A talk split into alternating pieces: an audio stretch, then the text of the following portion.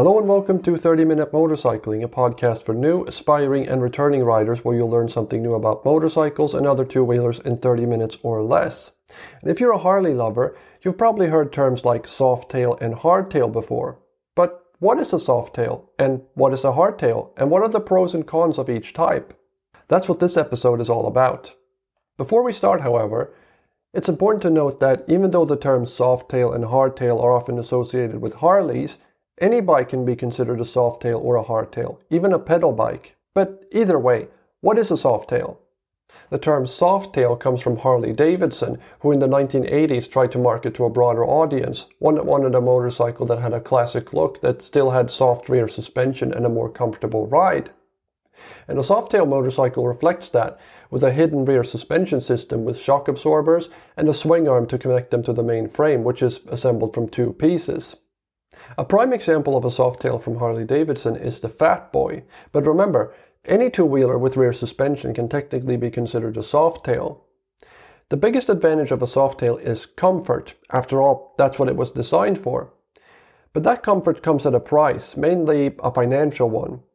Fitting rear suspension to a bike means buying, among other things, shock absorbers and a swing arm or swinging arm.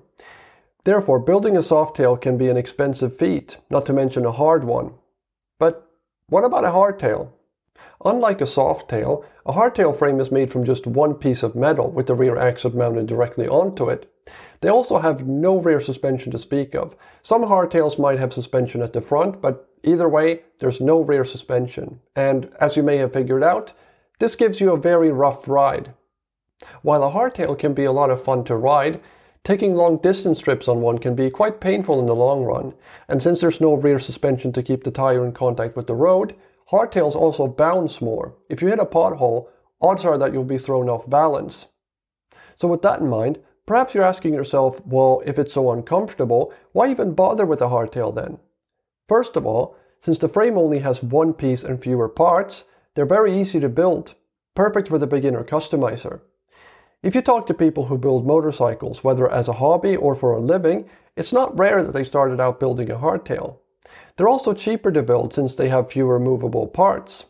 And that's a brief explanation of the differences between a softtail and a hardtail. If you'd like to read more about hardtails and softails, I've included a link to an article on itstillruns.com about the subject. Also, if you would like to know more about how rear suspension works, I've included a video about it from the Bennett Bikes YouTube channel in the show notes. So until next time, keep your helmet on and your eyes on the road. Bye!